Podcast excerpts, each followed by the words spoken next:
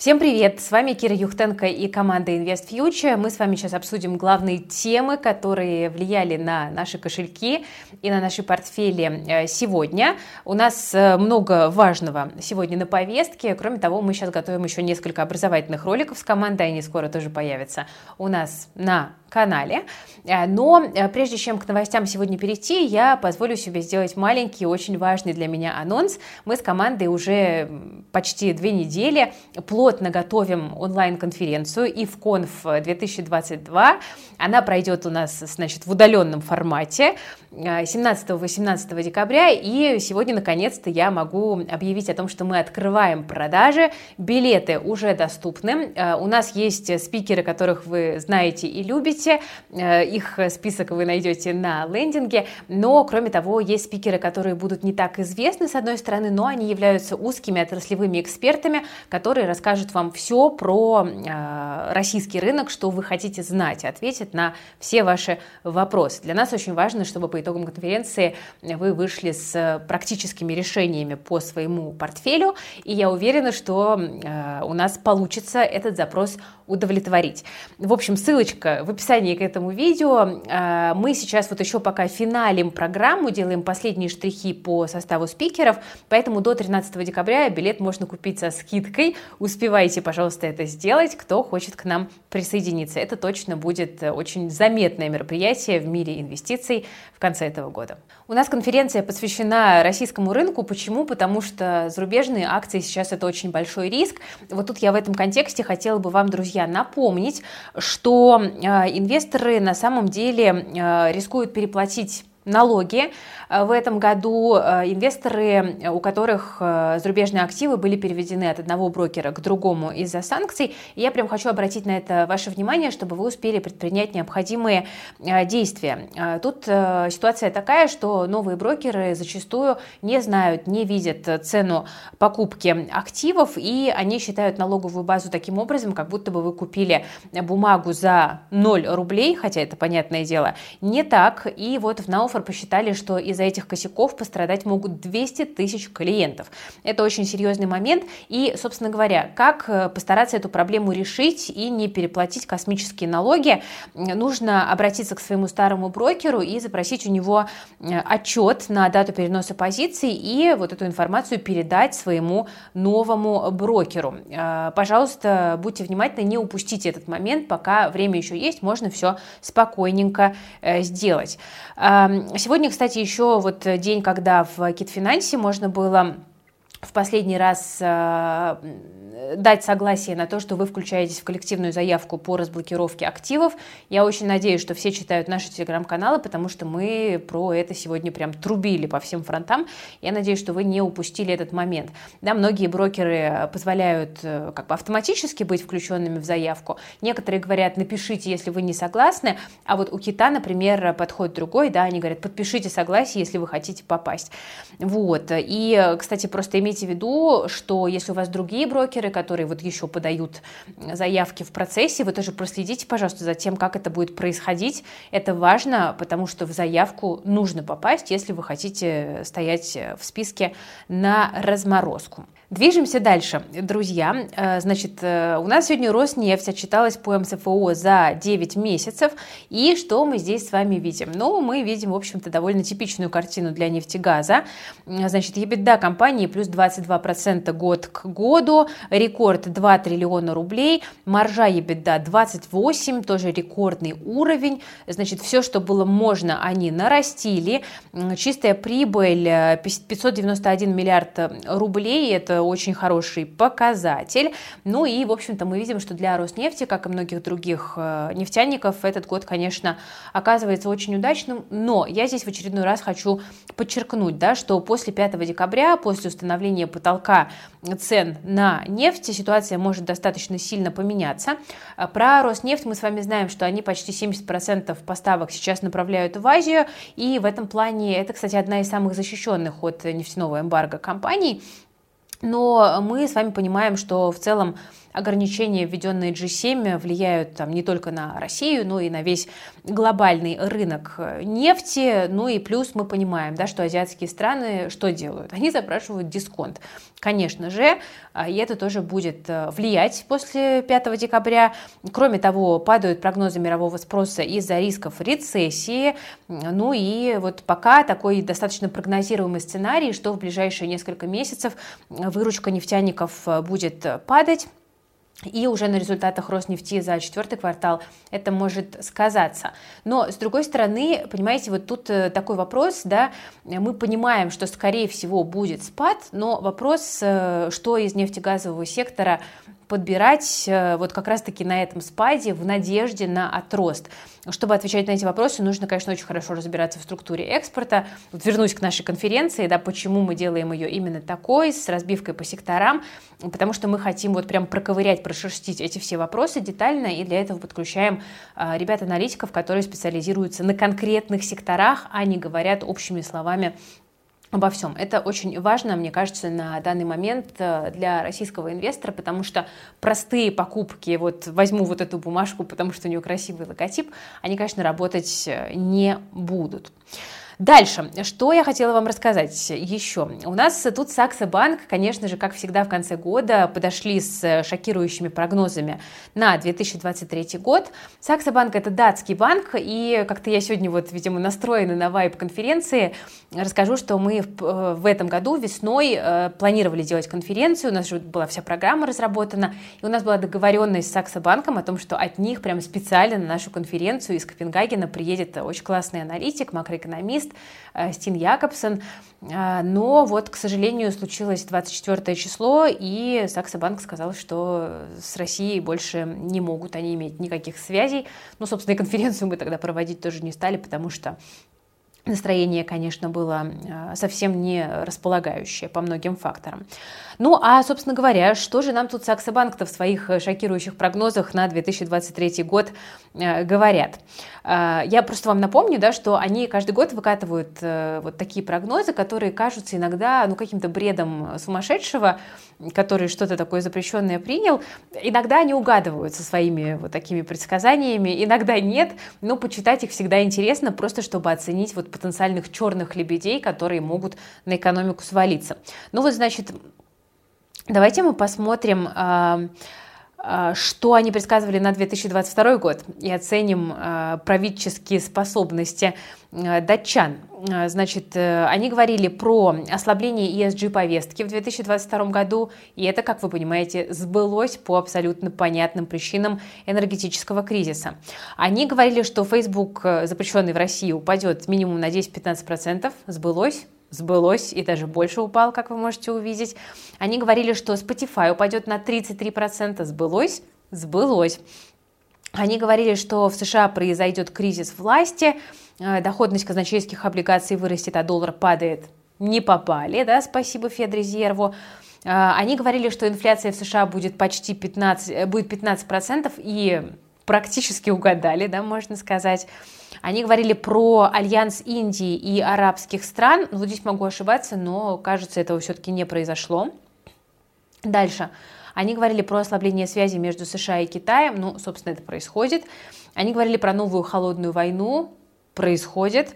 Они говорили, что прорыв в науке увеличит продолжительность жизни на 25 лет. Ну, что-то как-то пока мы такого не слышали. Что у нас на этот раз? Что нам обещают в Саксобанке? Эм, вот тут, значит, э, подробный прогнозик есть, я по нему максимально так сжато пробегусь. Они говорят, что миллиардеры объединятся для энергетического проекта на триллион долларов. И, значит, тема эта раскрывается так, что в следующем году владельцы крупных технологических компаний и прочие миллиардеры объединятся для создания консорциума под кодовым названием Third Stone, то есть третий камень, который должен будет э, привлечь более 1 триллиона долларов для научно-исследовательского проекта в области энергетики. Эксперты Сакса Банк подчеркивают, что это будет крупнейший научно-исследовательский проект со времен Манхэттенского проекта, в рамках которого была создана первая в США атомная бомба. А дальше, второй прогноз. Эммануэль Макрон, президент Франции, уйдет в отставку. Ну, в общем-то, не знаю, пока мы видим, что он только водит э, старшее поколение в рестораны. Дальше. Золото подорожает до 3000 долларов за унцию, поскольку инфляция окажется длительной. А, четвертый прогноз. Евросоюз сформирует собственные вооруженные силы. А, пятое. Одна из стран запретит производство мяса к 2030 году, не уточ... к 2030 году. А, не уточняется какая, но вряд ли это будет Россия. Шестое. Великобритания проведет референдум по отмене Брекзит.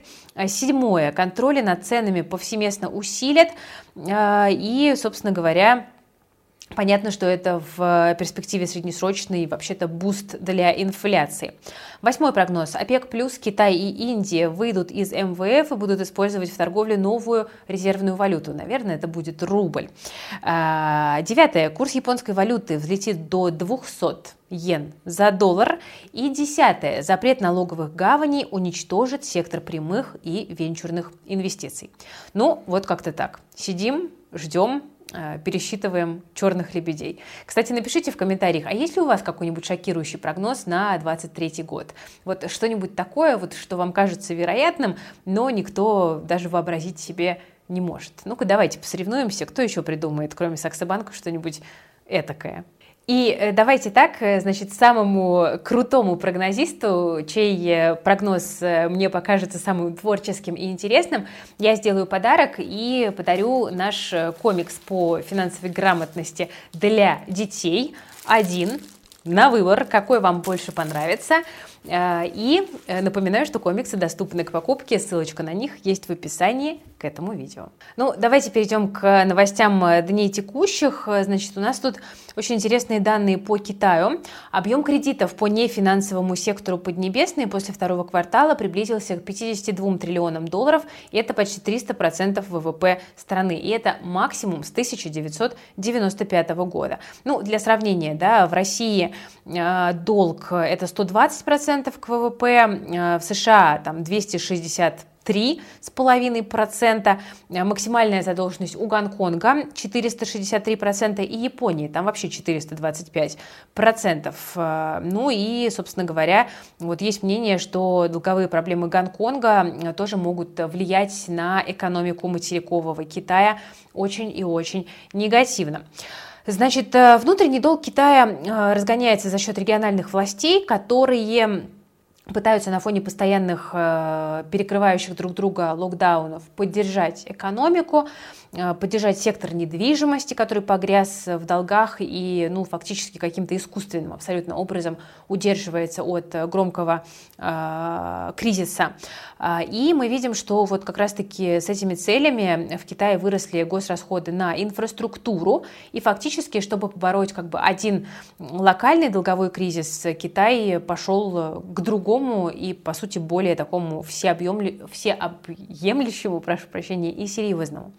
А с другой стороны, Несмотря на все китайские проблемы, есть мнение, что открытие экономики может помочь Китаю взять эту ситуацию под контроль.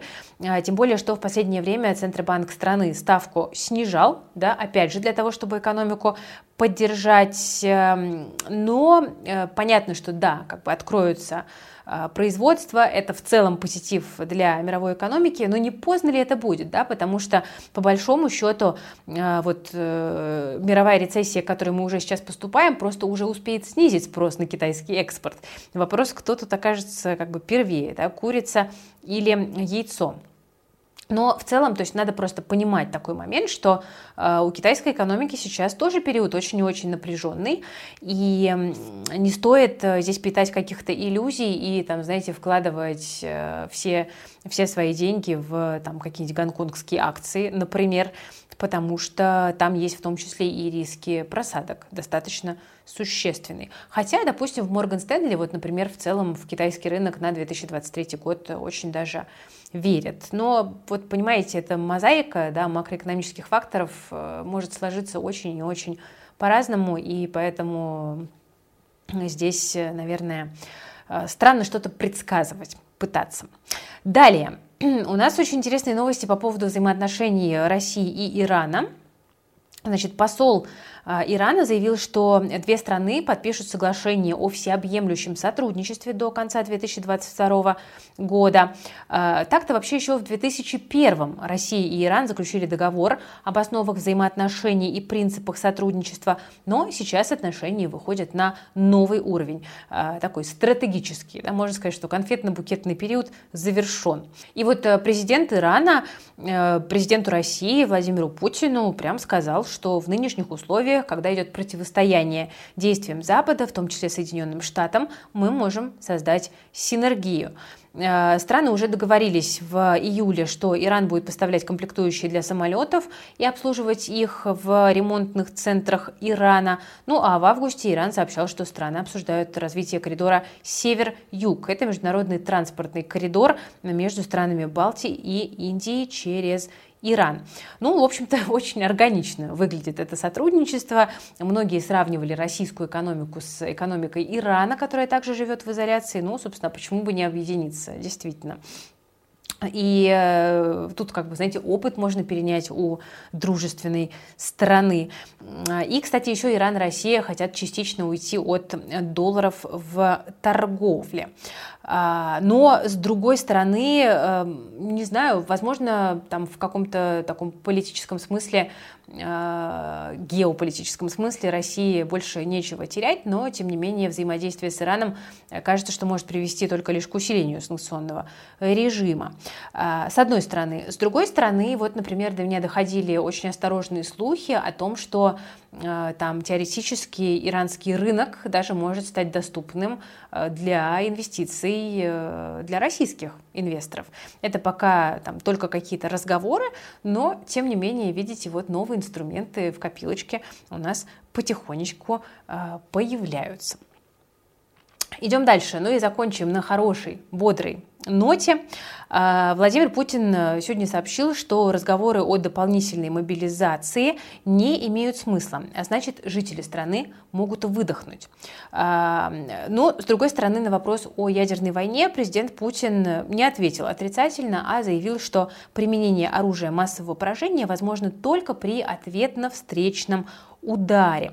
А, ну и, собственно, вот как-то снова вот эти вот разговоры выходят в информационное поле, и спокойствие это не добавляет. Ну и кроме того, президент Путин заявил, что СВО, та самая, может продолжаться еще довольно долгое время. Так что я даже не знаю, а, как, как эти новости в целом интерпретировать, э, но пищу для размышлений Э, господин Путин э, нам э, подбросил.